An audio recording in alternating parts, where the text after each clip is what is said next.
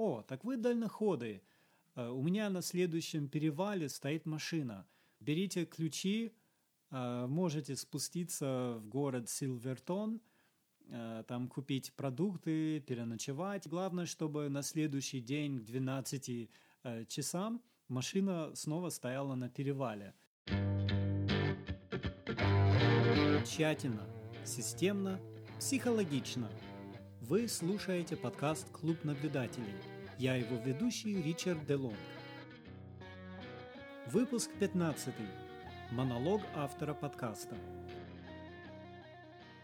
Сегодня за окном идет дождь, и я закутался в теплый пуховый спальник и собираюсь рассказать вам об увлекательном предмете.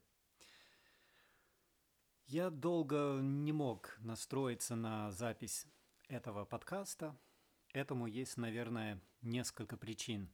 Во-первых, я был очень занят а, конференциями. Я работал синхронным переводчиком, и этой осенью было для меня, по крайней мере, небывалое количество мероприятий. Работы было очень много, и я отвлекся от а, подкаста, и поэтому долго откладывал а, этот вып- выпуск. Вторая причина, скорее внутренняя. Мне очень сложно записывать монологи. Для этого нужно, нужен специальный настрой, и я его еще не нащупал.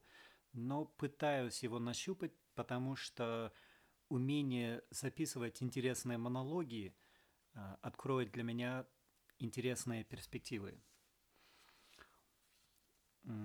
Когда я записывал монологи до сих пор, я всегда писал э, текст и просто зачитывал этот текст, э, чтобы не было того ощущения неловкости, которое я испытываю сейчас. Очень сложно представить себе, что ты разговариваешь не, самим, э, не сам собой, а с аудиторией. Но, мне кажется, этому можно научиться. Нужно научиться отключ... отключать э, какую-то часть мозга, которая наблюдает э, за твоими действиями и выносит э, суждения. Хорошо у тебя получается, плохо получается. В общем, нужно научиться э, отключать этого внутреннего оценщика. Но есть ощущение, что у меня это может получиться, поэтому я предпринимаю сейчас очередную попытку и надеюсь, что получится. Итак, я собираюсь сегодня рассказать вам о пеших путешествиях с рюкзаком за спиной. Для меня это очень увлекательная тема, в которой я довольно хорошо разбираюсь, поскольку в период с две тысячи восьмого по две тысячи две тысячи одиннадцатый год я совершил в общей сложности шесть-семь э, таких дальних э, пеших путешествий. Э, в сумме получилось где-то под триста дней. И это помимо обычных э, турпоходов, которые я регулярно э, устраиваю, как в Украине, когда я раньше жил в Киеве, так и в Грузии. Итак, что это за походы? Первым моим более-менее дальним пешим маршрутом стал переход по, Крымскому, по Крымским горам. Я назвал этот маршрут «Крымский водораздел». Это примерно триста километров, если пройти из Феодосии Севастополь, и у меня ушло семь дней. У меня на тот момент уже был очень легкий рюкзак, рюкзак и некоторые навыки, поэтому я мог проходить в день ну, до сорок-пятьдесят километров. Затем был сорокадневный переход по скалистым горам Колорадо. Там где-то семьсот километров было. Поход не совсем удачный, но об этом, кому интересно, вы можете узнать в книге. И, кстати, про книгу, которую я сейчас пишу, мы поговорим чуть позже. Эту книгу вы уже сейчас можете, можете читать на сайте патреон точка ком слэш делонг. Но об этом позже. Дальше был десятидневный поход в Перуанские Анды. После этого самый масштабный поход, который я когда-либо совершил, это Тихоокеанская горная тропа. Где-то четыре тысячи триста километров по горам США от мексиканской границы до канадской. И я это расстояние прошел за сто тридцать один день. И, собственно, о моем походе по э, ТГТ э, я и пишу книгу. Э, дальше у меня были маршруты поскромнее, но тоже очень интересные. Кунгследен. Кунгследен – это э, пеший маршрут на севере Скандинавии э, в лесотундре. Я прошел самый интересный кусок этого маршрута, самый популярный, за шесть дней. Но обычно рекомендуется проходить за девять-десять дней. Затем летом две тысячи одиннадцатого года я совершил очередной масштабный поход продолжительностью где-то восемьдесят дней по горам Европы. Он состоял из таких э, отрезков. Во-первых, так называемый маршрут по Альпийским перевалам через всю Швейцарию с востока на запад. На эту часть маршрута ушло четырнадцать дней. Потом трекинг вокруг Монблана ушло шесть дней. Потом высокий маршрут из Шамони в Цермат, для которого рекомендуется десять дней. Но мы с друзьями-спортсменами прошли его за четыре дня.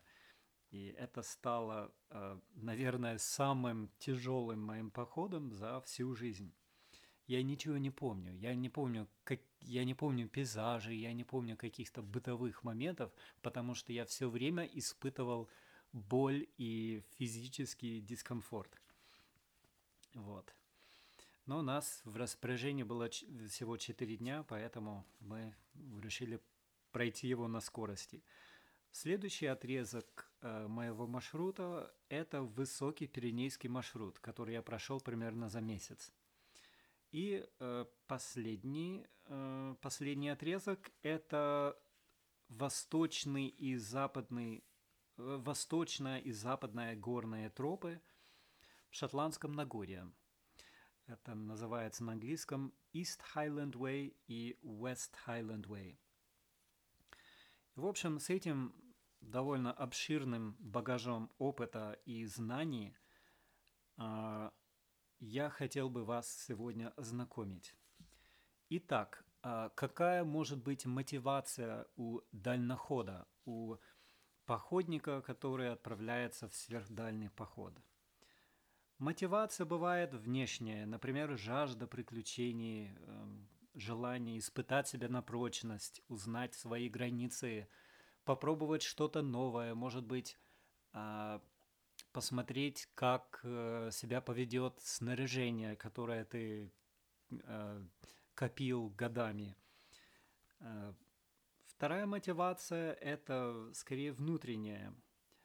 Очень многие люди отправляются в сверхдальние маршруты в результате какого-то духовного кризиса. Это может быть, например, разрыв близких отношений, развод, утрата близкого человека, э, потери работы, э, окончание университета, э, после которого студент, выпускник не знает, чем себя занять, и, и поэтому отправляется в сложное путешествие. Это может быть желание как бы вырваться из клетки, из привычного окружения, из привычных обстоятельств и условий своей жизни. У меня присутствовали на, то, на тот или иной момент все эти виды мотивации. И, конечно, чем сильнее мотивация, тем тем больше, тем более трансформационным получится поход. В этом я уверен. И, конечно, если мотивация только внешняя, то всякие неожиданные внутренние препятствия могут э, оборвать твое путешествие, потому что у тебя не хватает внутренних ресурсов для их преодоления.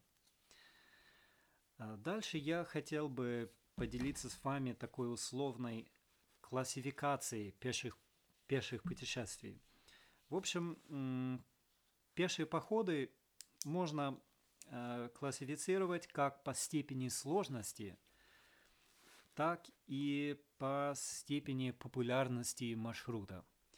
И таким образом мы получим четыре условные категории. Это несложные, несложные популярные маршруты, несложные, ой, несложные и непопулярные маршруты, несложные, но популярные, сложные и непопулярные маршруты, и сложные и популярные.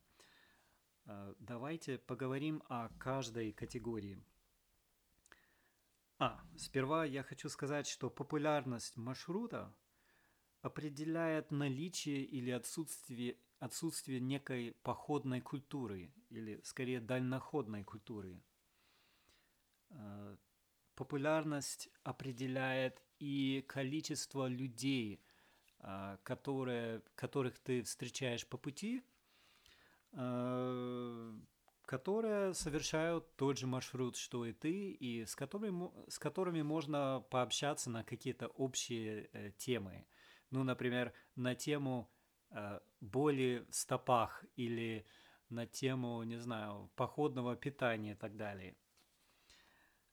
Потому что бывают маршруты, путешествия, в которых ты общаешься с большим количеством людей, но никто из них не является полным твоим единомышленником, потому что они э, либо ПВДшники, то есть люди, которые вышли в горы или на маршрут за, э, на один день, э, выходной день, или это люди, которые, с которыми просто пересекаешься в населенных пунктах, или на отдельных отрезках маршрута.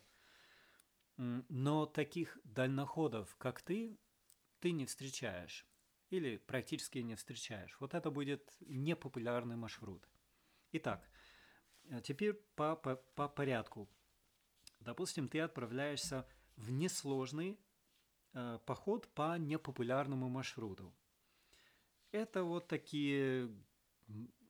такие походы, как, например, такие путешествия, как пройти пешком через всю страну. Я встречал таких ребят, которые, например, пересекали всю Грузию пешком. Безусловно, по пути они встречают огромное количество разных людей, но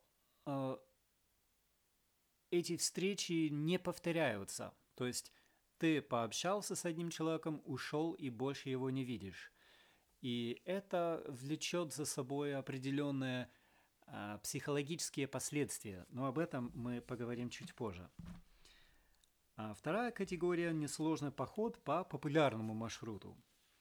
А примерами таких походов, примером таких походов, э, такого маршрута, извините, это, например, э, я уже заговариваюсь, путь Святого Якова или Камино де Сантьяго.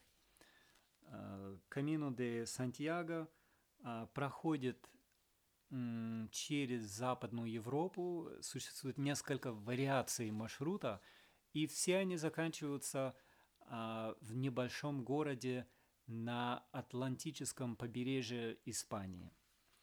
И мне, кстати, довелось пройти небольшой кусок этого пути, и я прикоснулся к той культур, культуре, которая имеется на пути Святого Якова.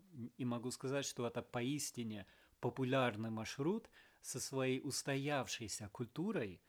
И, например, для человека, который хочет усовершенствовать свои навыки, свой испанский язык, наверное, лучшего варианта и не существует, потому, потому что языком общения на, на тропе Святого Якова является испанский, а а не английский, как на многих других маршрутах.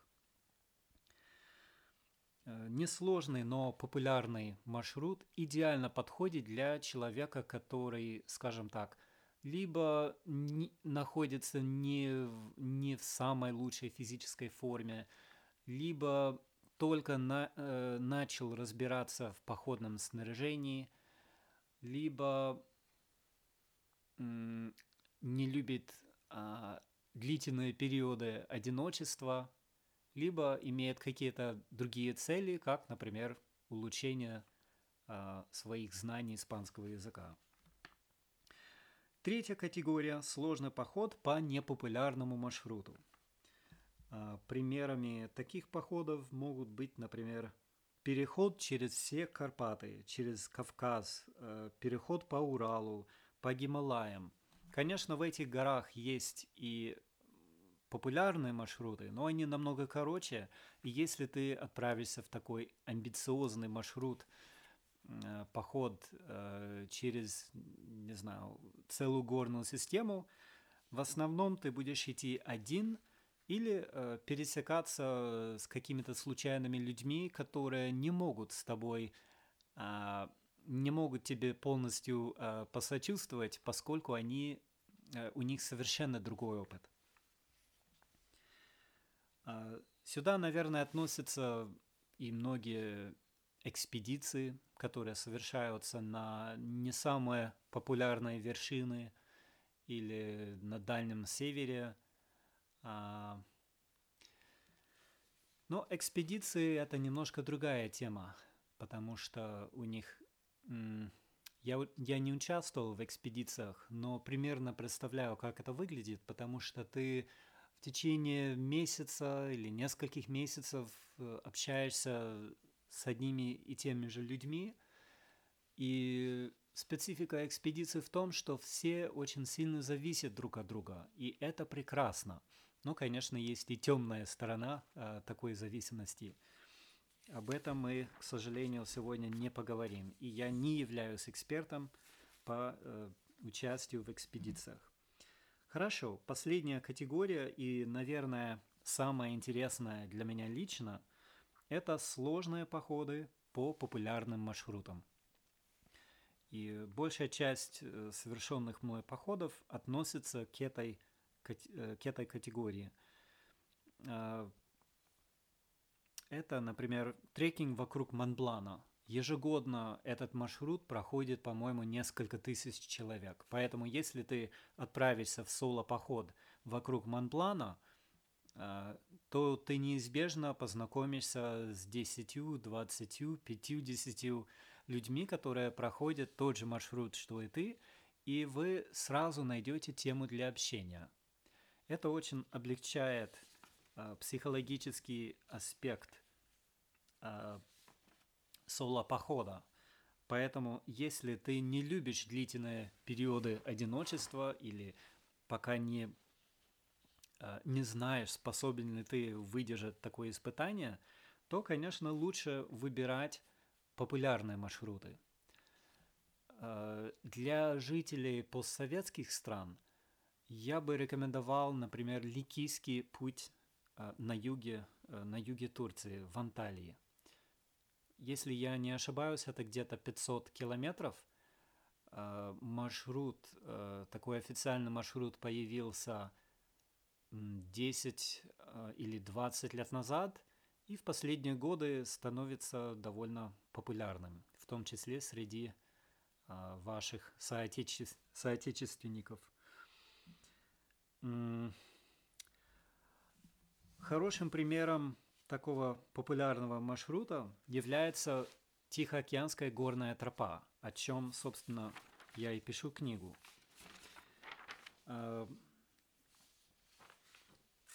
И так, ну, подробнее о Тихо... Тихоокеанской горной тропе мы еще поговорим. Давайте э, сейчас обсудим подготовки, процесс, процесс подготовки к такому сверхдальнему путешествию. Подготовка состоит из нескольких аспектов. Это, во-первых, информационная подготовка, получение необходимых разрешений, хотя ну, для многих маршрутов никаких разрешений не нужно, но нужно почитать довольно много о данном маршруте и выяснить, выяснить такие информационные, такие организационные моменты. Это покупка авиабилетов или других билетов, нужно достать карты, нужно узнать все базовые сведения о маршруте. Потом нужно организовать все жизненно необходимые сведения для удобного принятия решения на ходу. Ну, какого рода решения нужно будет принимать? В какой точке сколько пищи купить? Сколько, сколько калорий нужно для прохождения очередного отрезка маршрута? Вот это элементарное решение, которое приходится принимать. Нужны порой телефонные номера телефонов, адреса почтамтов. Что еще может понадобиться? Не знаю, график работы почтовых отделений, библиотек, в которых может быть бесплатный доступ к интернету и так далее. Такой информации много, и ее нужно перелопатить. Дальше физическая подготовка, которая сводится прежде всего к увеличению выносливости, к укреплению мышц и суставов и сухожилий ног. И для этого идеально под, подходят, конечно, небольшие походы или бег, или ходьба по неровной поверхности, и просто походы в спортзал, безусловно.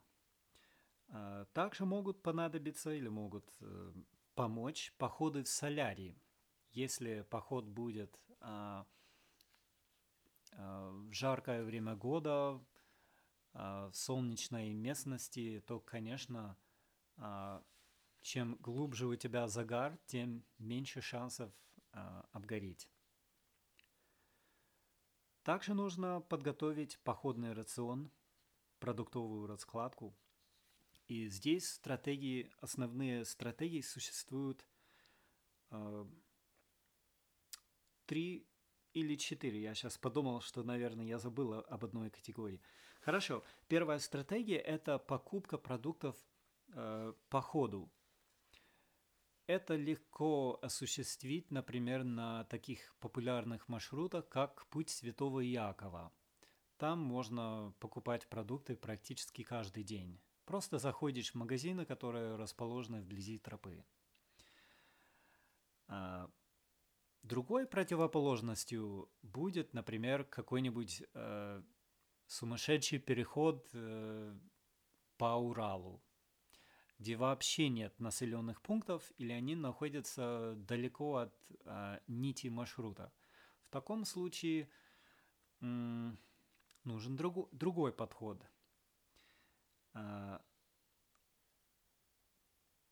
Ну, я даже с трудом представляю, каким образом можно пополнять запасы продовольствия в таких условиях. Наверное, все-таки нужно найти наиболее близко расположенные населенные пункты и каким-то образом доставить туда еду. И, ну, на Западе бывает легче. Я этот подход называю посылочным методом.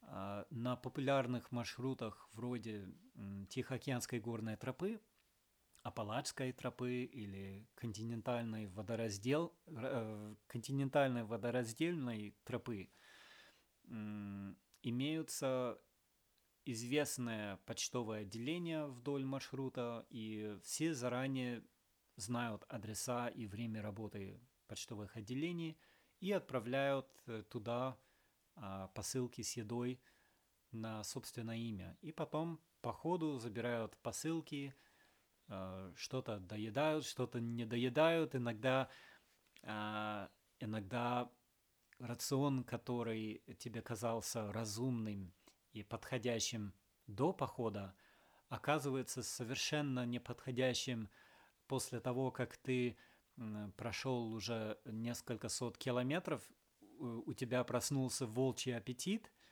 и изменились вкусы, скажем так, и хочется, не знаю, сладкого, жирного и так далее, а у тебя в рационе в основном крупы.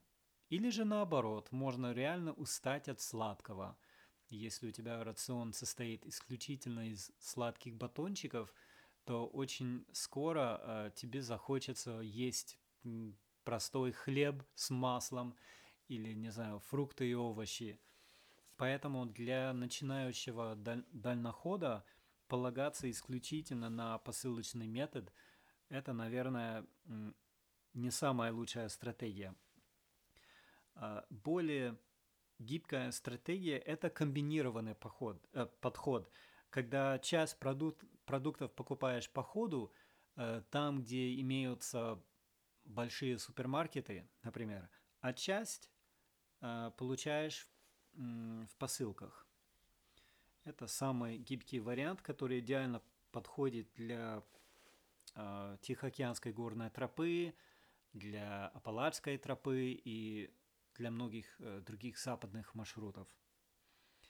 Но в таких странах, как Турция, Грузия, Украина и так далее, скорее всего, придется покупать по ходу. Итак, следующая, э, следующая составляющая подготовки – это снаряжение. И тут надо сказать, что, наверное, самые важные параметры э, твоего снаряжения – это вес, общий вес рюкзака, а также функциональность того снаряжения, э, которое ты берешь с собой. В качестве такого общего ориентира я считаю, что вес рюкзака без учета еды, воды и топлива, например, для горелки, должен быть не больше семь-восемь килограммов. Конечно, чем меньше, тем лучше, но при сохранении, при соблюдении функциональности снаряжения. Конечно, снаряжение – это целая наука, и потребуется много времени, чтобы разобраться в категориях снаряжения, в их э, свойствах. Э, на это можно потратить сотни часов, и, и в конце этого времени у тебя все равно останутся сомнения, действительно ли ты выбрал э, самый оптимальный рюкзак, или э, лучше пуховый спальник, или синтетический, лучше пуховая жилетка, э, пуховая куртка или синтетическая, нужны трекпалки или нет. В общем, все равно останется масса вопросов. Поэтому нужно заранее понимать, что это, э, что каких-то правильных ответов в этой сфере может и не существовать. Хотя с годами ты, безусловно, выработаешь какие-то свои предпочтения, свои правила и будешь их придерживаться. В свое время, десять лет назад, я создал веб-сайт, посвященный а, теме ультралегкого снаряжения. И адрес этого сайта легкоход точка ком, легкоход точка ком.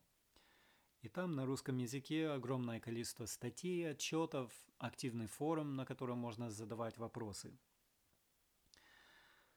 Вот. В качестве таких необычных, но очень эффективных решений могу подсказать несколько таких моментов. Светоотражающий зонд. Для летних походов, ну, я считаю сам, что это просто оптимальное решение. Есть одна марка походных зонтов. Модель весит двести грамм, и это прочный, прочный походный зонт, который не склонен ломаться, и снаружи, снаружи у него покрытие, специальное покрытие из алюминиевого напыления, И, в общем, он прекрасно отражает э, свет, снижает таким образом потребность в воде, э, снижает э, ощущение дискомфорта и, конечно, служит э, дождезащитой. Хотя, конечно, бывает косой дождь, э, дождь с ветрами и так далее. И для таких случаев нужны еще кое-какие другие элементы системы э, защиты от дождя.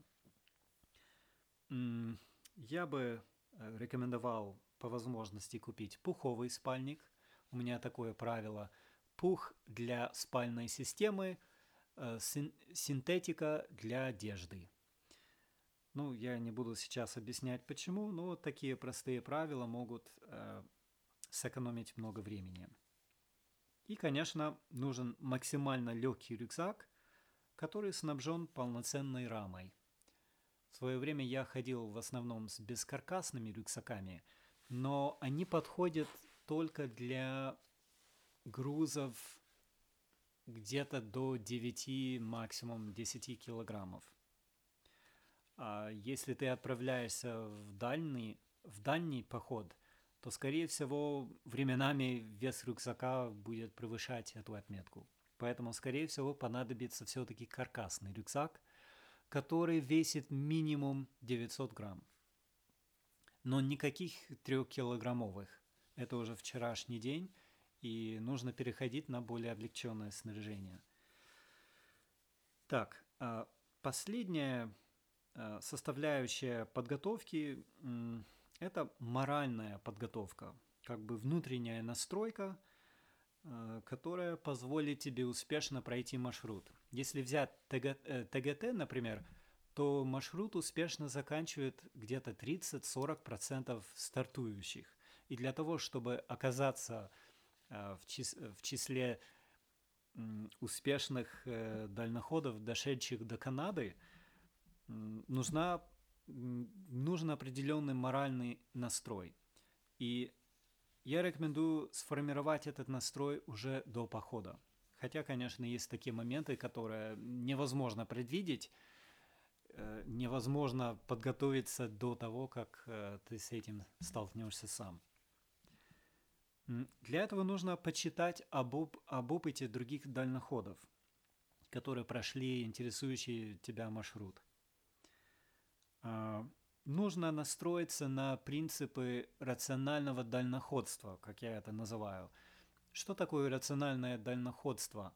Это такой подход, когда ты не превышаешь собственные возможности, у тебя есть некоторый энергетический ресурс, который дается на каждый день, и ты не превышаешь, ты не исчерпываешь этот ресурс, потому что если твой ресурс, твой максимум пятьдесят километров в сутки, ты, конечно, можешь пройти шестьдесят километров, но на следующий день у тебя попросту не будет сил, чтобы пройти даже тридцать километров.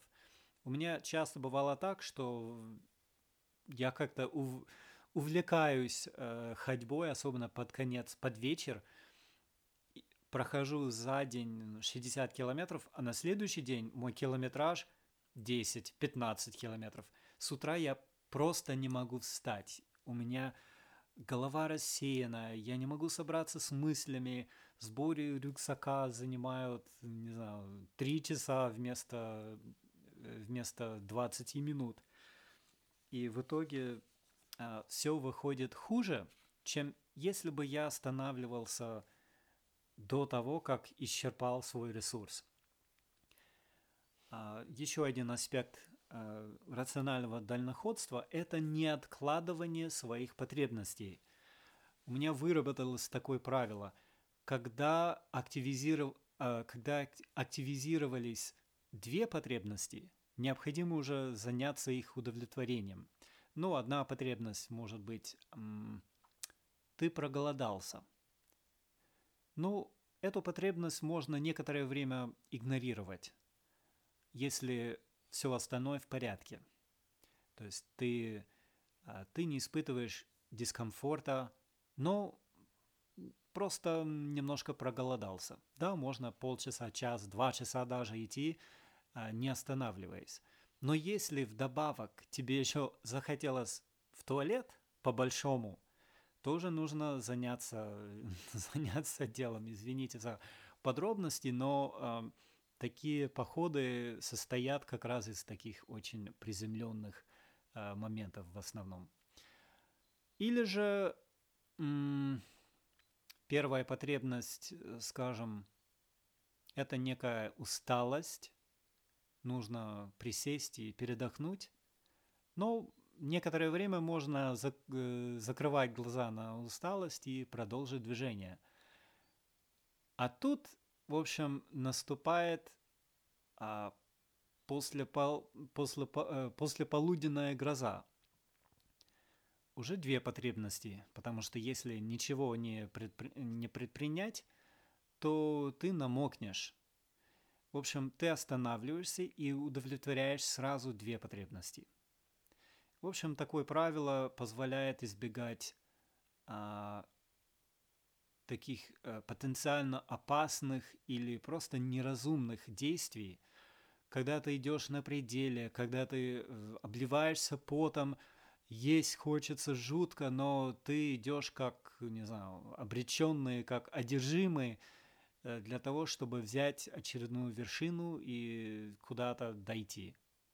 В общем, в начале э, своего, э, своего пути дальнохода я такое допускал очень часто. И ну, потом осознал, что это не очень хорошо. И если я хочу пройти максимальное расстояние с максимальным комфортом, то нужно практиковать рациональное дальноходство. Такую установку нужно принять еще до похода. Другие аспекты моральной подготовки. Это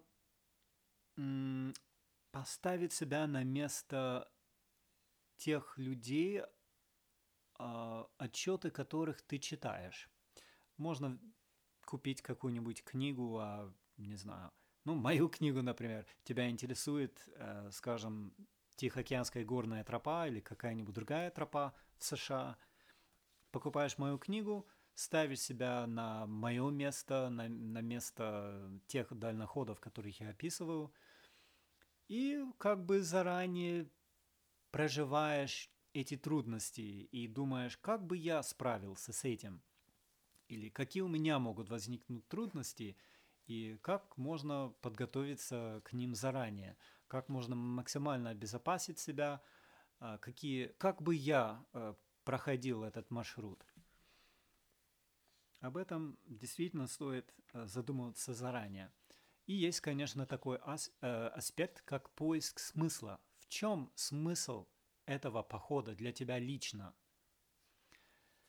Ты можешь почитать отчеты таких спортсменов, которые проходят на скорость э, тот или иной пеший маршрут. Но их мотивация может быть, может отличаться от твоей, поэтому что-то не срезонирует. Почитаешь другой отчет, там у человека другая мотивация. Может, он пишет о том, как недавно расстался с девушкой, э, или она недавно рассталась с парнем. И в этом ты видишь себя, видишь, э, изучаешь ее переживания, понимаешь, что э, тебе это близко, и у тебя тоже могут э, возникнуть такие размышления, такие переживания. И это все здорово помогает подготовиться морально. Э, потому что, ну, почему так важно подготовиться информационно и морально? Потому что очень часто люди сильно прокалываются. И так, м, примерами таких проколов могут быть, например, слишком тяжелый рюкзак. Человек просто не обратился к опыту э, успешных дальноходов. В общем, все запихнул в рюкзак, э, не обращая внимания на вес.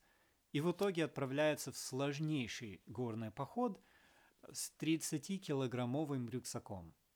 Ну, шансов дойти до конца у него практически нет.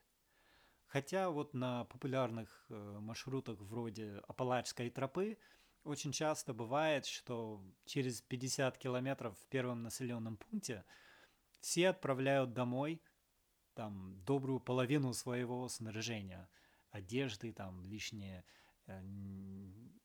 отправляют какие-то ненужные горелки и так далее, лишь бы облегчить рюкзак.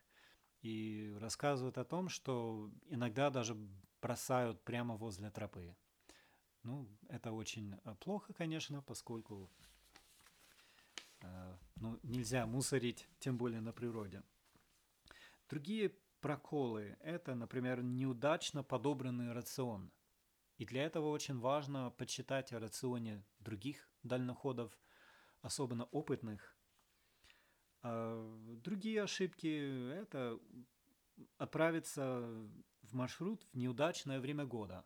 Например, ты увлекся, заинтересовался Ликийским путем в Турции и отправляешься в августе, потому что именно в августе у тебя отпуск. Но на самом деле этот маршрут подходит скорее для апреля-мая, максимум первой половины июня, или же ось, для осени. В августе тебе будет тяжело, жарко, неприятно, наверное, будет меньше источников воды. И, в общем, ты можешь сильно пострадать. И шансов дойти, завершить маршрут у тебя меньше. Другие ошибки – это неудачно подобран, подобранный маршрут.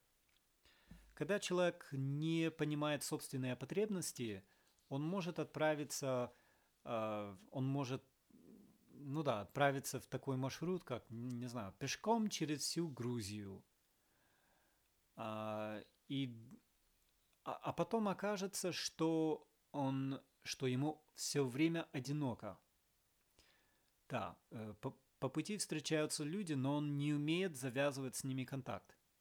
Или они не владеют английским. Или он-то общается, но не может перейти на более близкую дистанцию для того, чтобы удовлетворить какие-то свои духовные, психологические потребности.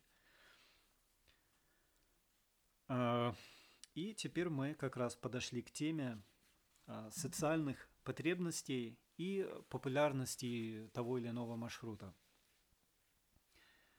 Я уже коснулся э, феномена грустного соло-путешественника. Возможно, вы встречали таких. Э, обычно это западные люди, которые увлеклись идеей совершения какого-то грандиозного похода, про который можно, всех, можно всем рассказать на Фейсбуке, в Инстаграме. Иногда это какие-то масштабные путешествия с какой-то целью, как, например, не знаю, сфотографировать старую, не, древнюю архитектуру, не знаю, итальянских деревень. И очень часто такие, такие соло-путешественники в результате страдают одиночеством из-за тех причин, которые я уже перечислил. Для того, чтобы не страдать во время соло-путешествия по непопулярному маршруту, у которого еще нет какой-то устоявшейся культуры, информационных ресурсов и так далее, нужны либо выдающиеся навыки завязывания контактов, либо выдающийся, выдающийся уровень психологической самодостаточности. Я думаю, что этими качествами обладает ну, от силы пять процентов населения, от природы. Поэтому нужно адекватно оценивать э, свои возможности, и большинству людей нужно выбирать маршруты более популярные. Либо же отправляться в непопулярный маршрут с напарником. Теперь давайте поговорим о поиске, о подборе напарников. Чем длительнее путешествие, тем меньше шансов дойти до конца в первоначальном составе. Когда отправляется тройка, например, по Тихоокеанской горной тропе, почти со стопроцентной точностью можно э, предсказать, что до конца, до Канады они не дойдут э, в том же составе. Это совершенно точно. У пары, конечно, есть гораздо больше шансов, но если маршрут, маршрут длинный и мотивация у напарников разная, то шансы у них резко уменьшаются. Я видел, например, семейные пары. Парень и девушка отправляются в большой поход. И в какой-то момент девушка говорит: слушай, я больше не могу на такой скорости передвигаться, мне очень тяжело. Или кто-то, чаще всего эта девушка, имеет не такую сильную мотивацию, как партнер. И из-за этого походы часто срываются или приходится пропускать а, часть маршрута, и потом страдает тот напарник, тот партнер, который больше всего хотел пройти весь маршрут за один раз. Но успешных примеров тоже достаточно, поэтому а, возможно все. Можно и в четверке дойти до конца. Так, теперь поговорим о походной культуре, о дальноходной культуре, которая формируется на популярных тропах. Культура состоит из таких аспектов, как наличие информационных ресурсов, форумов, определенных традиций и круга людей, которые так или иначе связаны э, с данной тропой. В пример я приведу э, Тихоокеанскую горную тропу, которую я э, лучше, лучше всего знаю. Ежегодно по Т Г Т отправляется более тысячи дальноходов с намерением э, пройти все расстояние. Где-то из них девяносто процентов северников, то есть дальноходов, которые идут с юга на север, и процентов десять южников. Также есть э, так называемые секционщики, которые проходят какую-то секцию маршрута.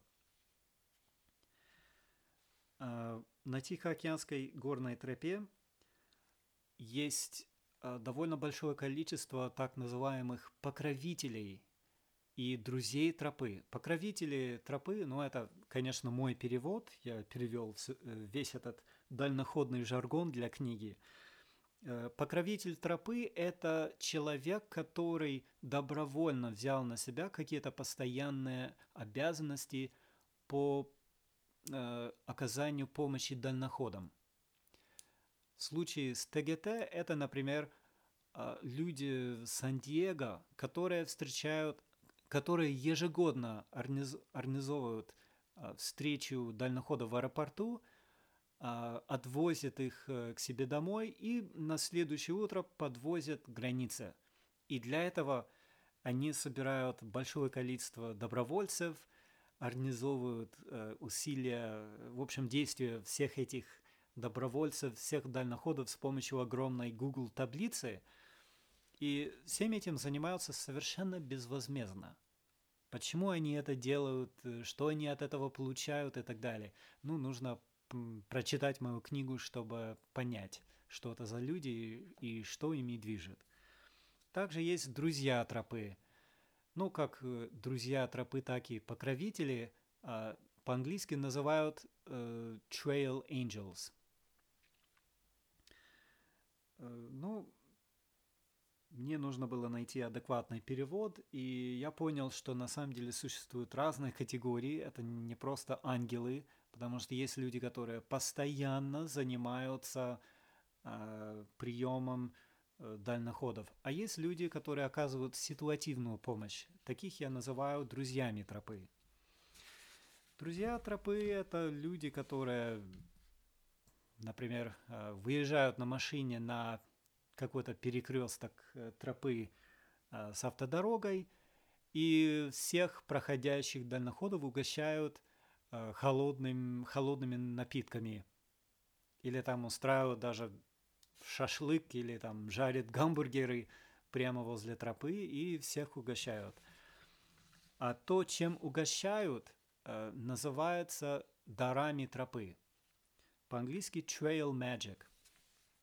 Дары тропы – это неожиданные какие-то блага, которые облегчают, э, облегчают путешествие, какие-то неожиданные сюрпризы. Это может быть, например, так же, э, когда ПВДшник предлагает тебе половину с, э, своего рациона, половину э, своей еды, потому что видит, что ему не доесть всего, что он взял с собой. Рядом проходит... Э, явно проголодавшийся дальноход, и он просто угощает тебя всем, что у него есть. Такое у меня тоже часто бывало. Город Сильвертон, там купить продукты, переночевать, если хотите. Главное, чтобы на следующий день к двенадцати часам машина снова стояла на перевале.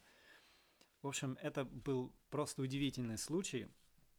Мы действительно взяли...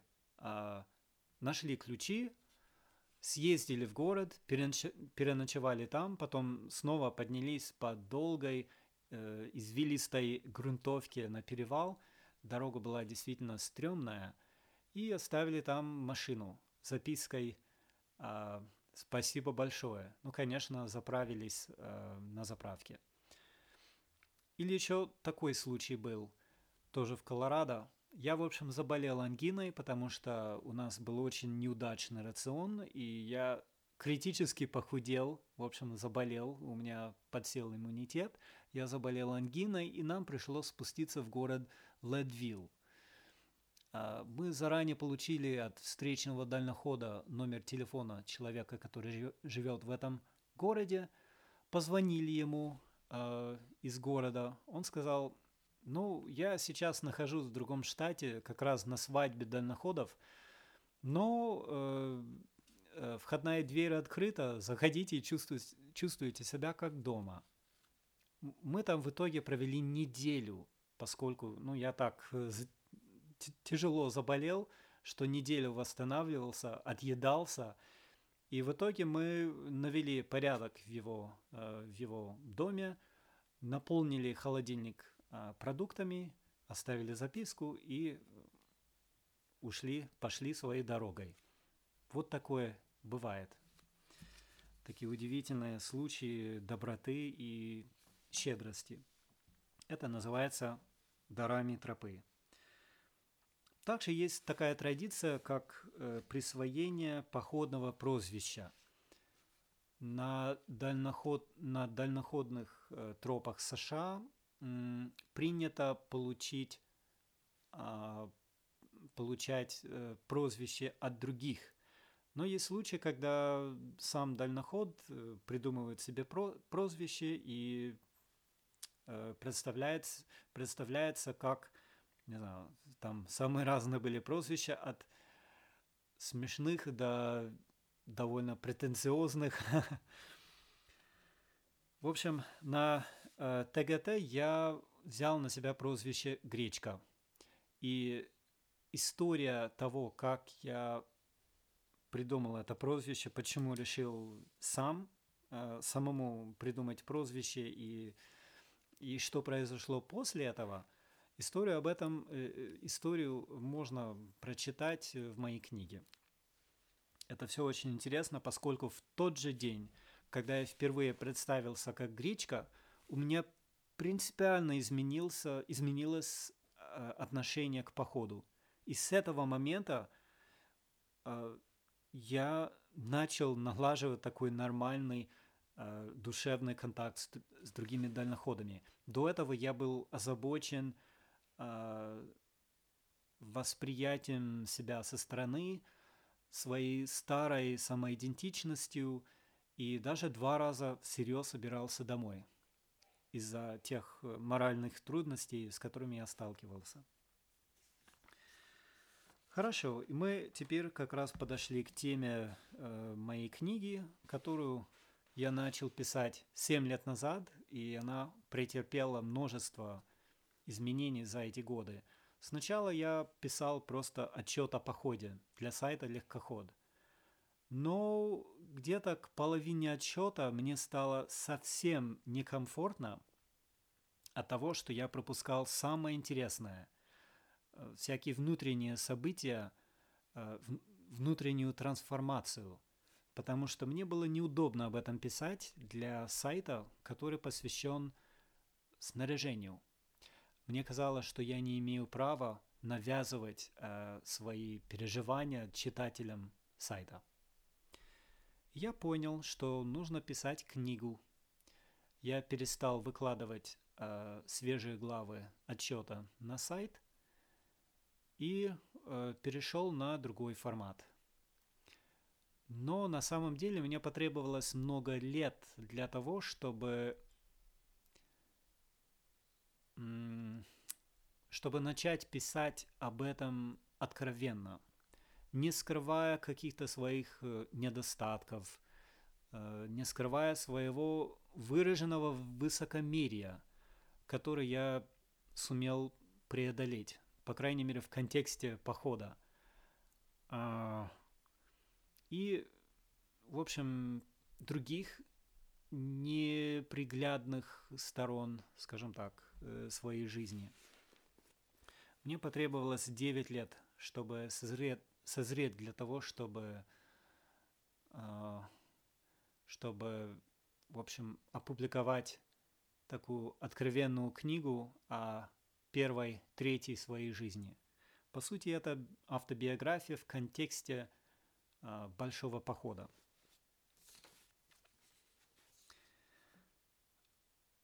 В общем, эта книга, по сути, психологический приключенческий роман.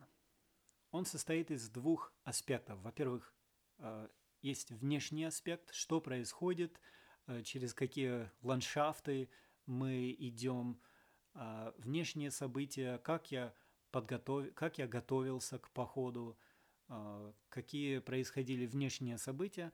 Но есть и внутренний аспект, внутренняя жизнь, которая описывается параллельно внешней. Это мое отношение к происходящему, мои внутренние комплексы, переживания, борьба с собой, стремление,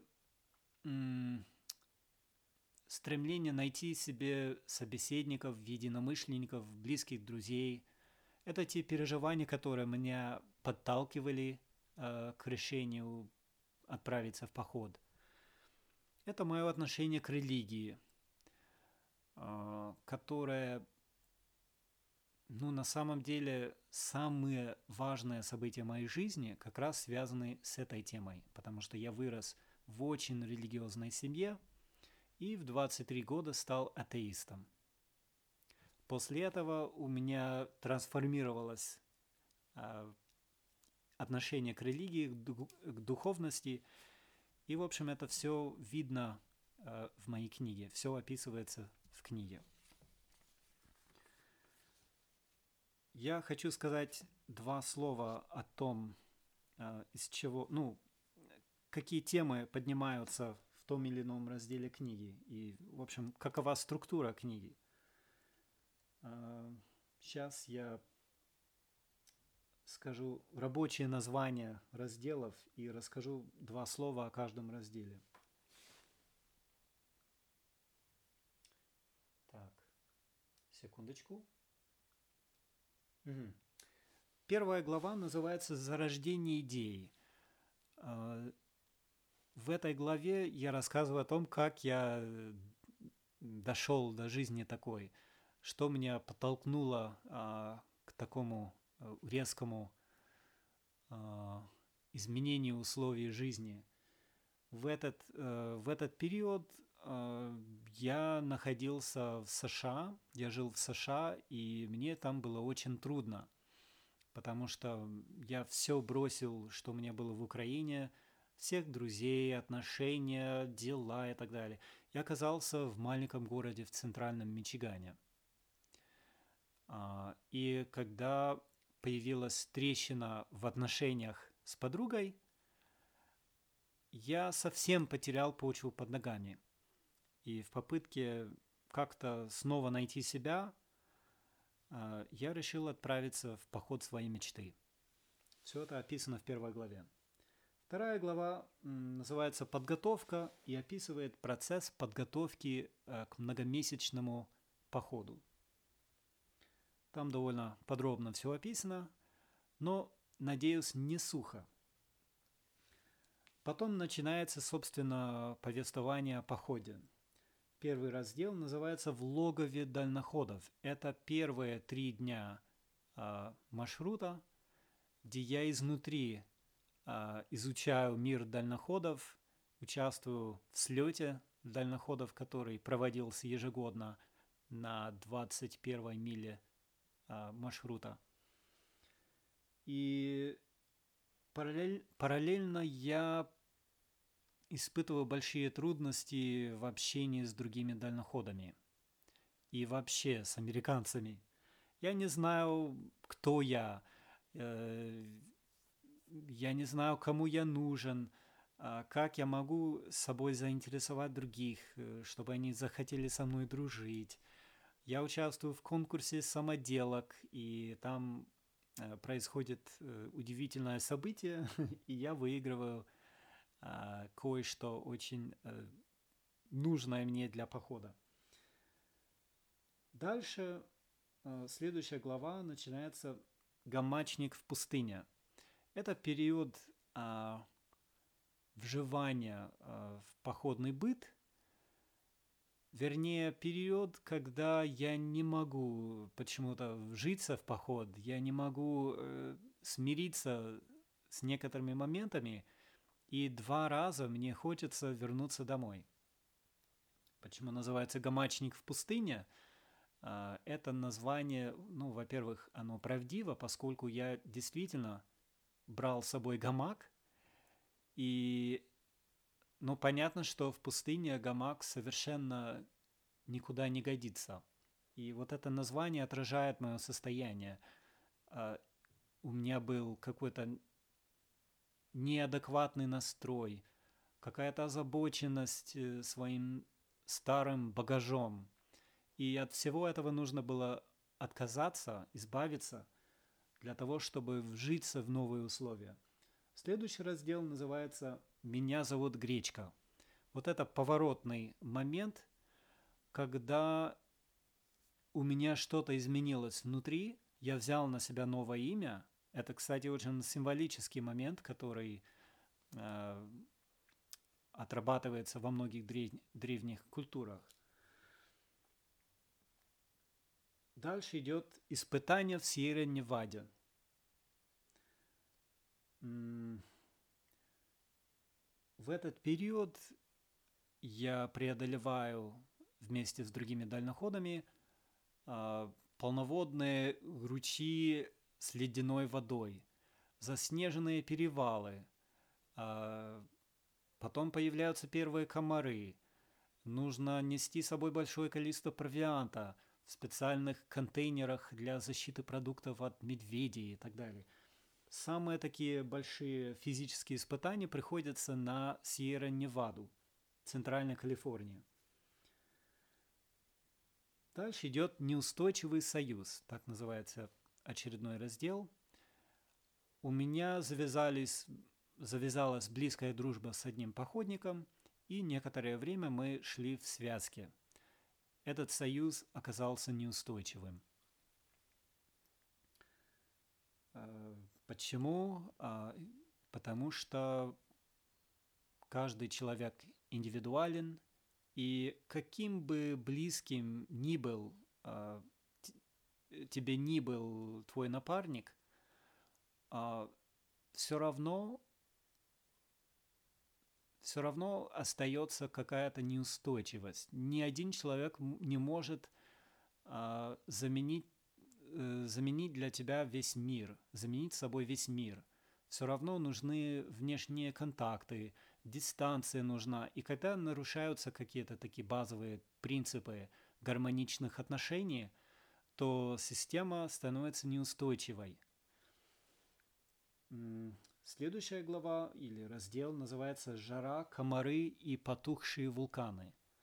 Здесь описывается переход через Северную Калифорнию и Орегон с, э, с его характерными э, трудностями. Затем осмысление в Вашингтоне. На этом этапе я уже почти дошел до конца и возвращаюсь внутри э, как раз к тем темам, которые были проблемными в самом начале. И я начинаю свой опыт э, как-то обрабатывать, осмысливать и внутренне готовиться к тому, что я вернусь в обычный мир. И последний раздел называется «Возвращение в мир». Я немножко рассказываю о том, как я, что происходит после того, как я дошел до Канады и вернулся домой. Ну, это, конечно, короткая глава, поскольку это уже часть, наверное, другого рассказа. В общем, эту книгу можно читать уже сейчас по адресу патреон точка ком слэш делонг. На этом платформе, на платформе Patreon, фанаты могут поддерживать авторов, артистов с помощью финансовой, ежемесячного финансового взноса. У меня установлены три уровня поддержки. Это два, пять и двадцать долларов в месяц. Конечно, я ожидаю, что подавляющее большинство захотят поддерживать меня в сумме два доллара в месяц. Этот уровень называется «Группа поддержки» и предоставляет доступ а, ко всем главам, а, публикующимся главам книги. И, кстати, я но очередные главы книги публикую два раза в месяц, примерно первого и шестнадцатого числа месяца. Второй уровень дальноход предполагает то же, что и первый, но еще возможность получать исчерпывающие ответы на вопросы, касающиеся дальноходства, снаряжения, конкретно Тихоокеанской горной тропы и, в общем, получить, получать мои рекомендации. Третий уровень – это исключительно, исключительно благотворительность, если, если кто-то просто хочет меня поддерживать и мотивировать, то, конечно, подписывайтесь на уровень «Покровитель тропы». И помимо тех возможностей, которые имеют первый и второй уровень, покровители трупы, э, трупы, тропы, покровители тропы смогут э, провести со мной скайп-звонок, видеозвонок, и я включу их в слова благодарности в начале уже опубликованной книги. В общем, имейте в виду, э, заходите на мою страничку, и, надо сказать, дос, доступ к первой главе книги открытый, то есть можно зайти, почитать, понять, какой у меня стиль, о чем книга, и при желании подписаться на, на, остальные, на остальные материалы книги. На этом, пожалуй, все. По-моему, я коснулся всех моментов, о которых хотел вам рассказать. Дальноходство или походы, сверхдальние походы – это действительно то, что может изменить жизнь человека путем, путем опыта в совершенно необычных условиях, путем смены быта, смены окружения, смены городских условий жизни, то есть на перехода с городских условий жизни на природные условия и путем, конечно же, близкого общения с новым кругом людей. Если вас интересует эта тема, то я вам желаю осуществить свое желание и попробовать пройти хотя бы недельный маршрут какой-нибудь, в одиночку или в паре, наверное, по популярному маршруту, для того, чтобы закрыть свои потребности в общении и не хандрить. Я могу сказать со своей стороны, что поход по ТГТ стал одним из самых главных событий моей жизни, и поэтому я решил в контексте этого похода э, написать свою автобиографию. Если кому-то заинтересовала моя книга, добро пожаловать на адрес патреон точка ком слэш делонг. На этом все.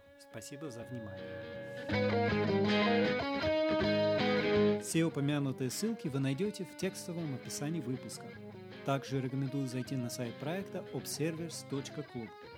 Там можно оставить комментарий, почитать блоговые заметки и заполнить опрос с необычными вопросами к размышлению. Особо интересные ответы я озвучу в одном из предстоящих выпусков подкаста «Клуб наблюдателей».